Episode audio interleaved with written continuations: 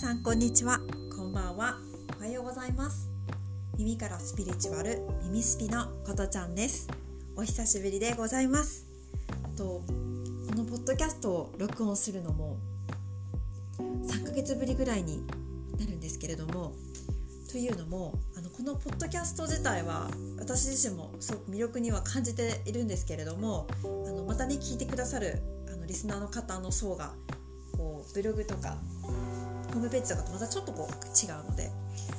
あれなんですけど YouTube の方に移行してしまったのでもうそちらで週1本こう動画を上げるのがもう精一杯でなかなかこのポッドキャストの方に戻ってこられなくていたんですけども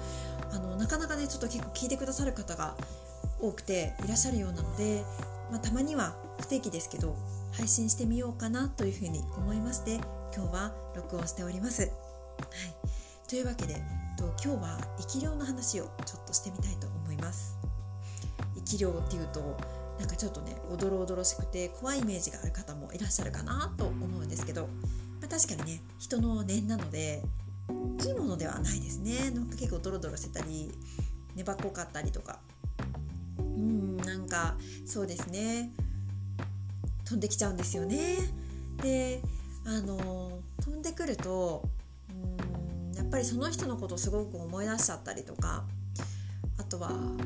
首とかね肩が片側だけすごく痛んだりとかね筋肉痛みたいになんか変だな重いなとかこういうような症状になって現れることもあります。あとはあのやっぱ受けやすい体質の方っていうのがいらっしゃって例えばいわゆるエンパスさんとかあと霊媒体質の方とか人混みに行ってすごく疲れてしまうっていうような場合っていうのはやっぱり体質的にご自分の持ってるこの音が細かすぎてオーラがの境目がね結構こうゆらゆらとこう曖昧なことが多くてどうしてもこう外からの外界からの環境のこの変化とかを受けやすいっていう体質の方もいらっしゃるので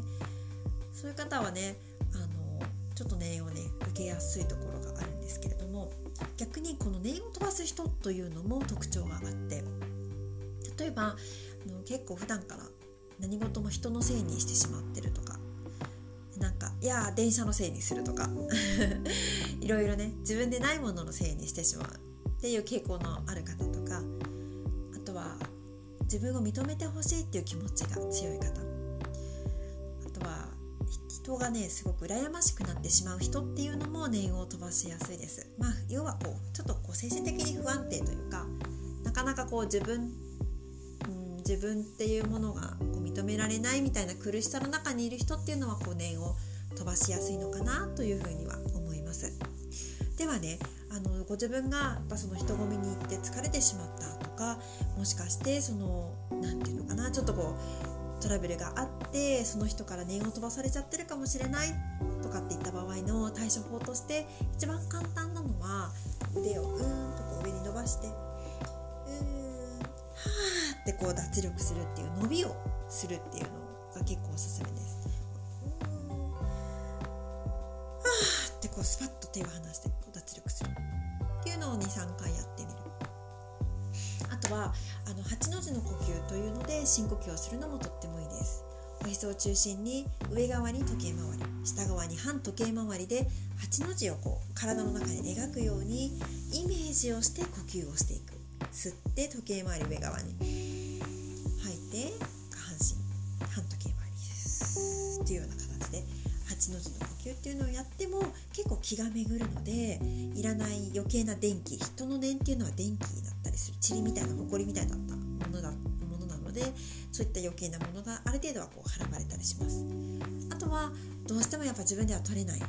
とかあの長年のねこう何て言うのかな蓄積した念があるんじゃないかっていった場合はっぱりそこは霊能者の登場なのかなっていうところであのご本人にその念をお返ししたりとかあとはその余計なものをこう強制的にね神仏の力を使って払う時もありますし気候みたいなことを使って払う時もあります。だから本来的にそのもしみんなが上手に意思疎通をできる世界だったらまあ多少の生き量はあってもそれってお風呂に入ったり伸びをしたりすれば取れるもので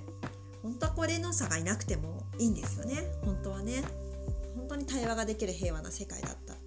でも残念ながらやっぱりなかなかね人間っていうのは私自身もすごくやっぱり誤解を招いてしまうこともあるしミスコミュニケーションって言われるものがね人の間にはどうしても生じてしまうので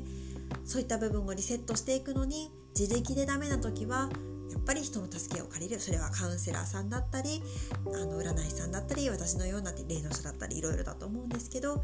その生き量をね受けにくくする、まあ、これもね大事なとこなんですよね。やっぱり日々気分転換を上手にできてるっていうのは受けにくくする。体質づくりには有効なのでこういうことも大事だけどやっぱりどうしても受けてしまった時にはあの呼吸をしてみる伸びをしてみる塩風呂に入ってみるとかどうしてもダメだったら人の助けを借りて取ってもらうっていうことも場面的には必要なこともあると思います。あとはねやっぱりその車例えば想像して自動車がね自分でブーンって走るのにどうしてもやっぱり車検とかっていうのが2年3年1回にあるわけでそういう形で自分自身についてる念とか余分なエネルギーがあるのかなっていうのをあの病院で定期検診を受けるような感覚でエネルギー的なそういったこうチェックを、ね、何年かに1回はしてみるっていうのもあのすごくいいと思うんですね。まあ、いずれにしても生き量って言ってもなんかちょっと怖いイメージだけども人のその元になる人の念っていうのはお互い飛ばしっこしてるもので、まあ、分量的にそれを飛ばすのが多い人もいれば受けやすい人がいたりとかでいろんなこうバランスがあるんですがあのこう受けちゃう人はこううんとこう伸びをして脱力するっていうことをやってみたり8の字の呼吸で少し体の中気を巡らせてあげたり塩風呂に入ったりお風呂すごく清められるのでおすすめです。はい、ちょっと工夫してやってみるとあとはどうしても自分がね人に嫉妬しやすいとか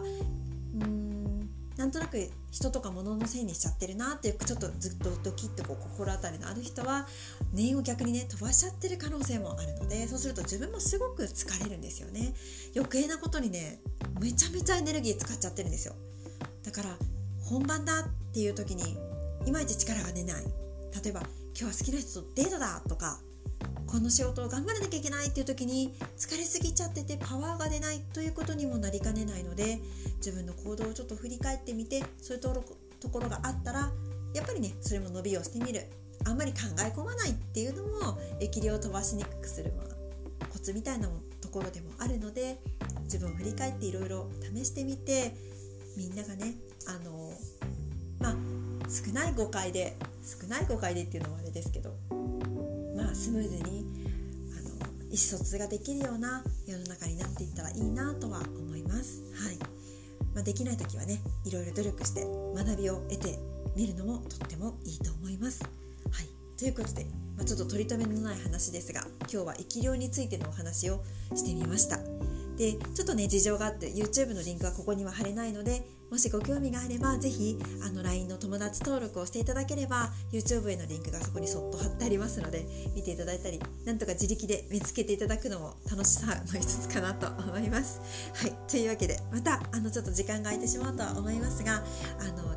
ポッドキャスト配信してみたいと思います。はい、今日も聞いていただいてありがとうございます。明日もみんな健やかにあのねあまり小さいことにこだわらずおおらかな気持ちで過ごせるように願っています、はい、いつもありがとうございます。またお会いいたしましょう。さようなら。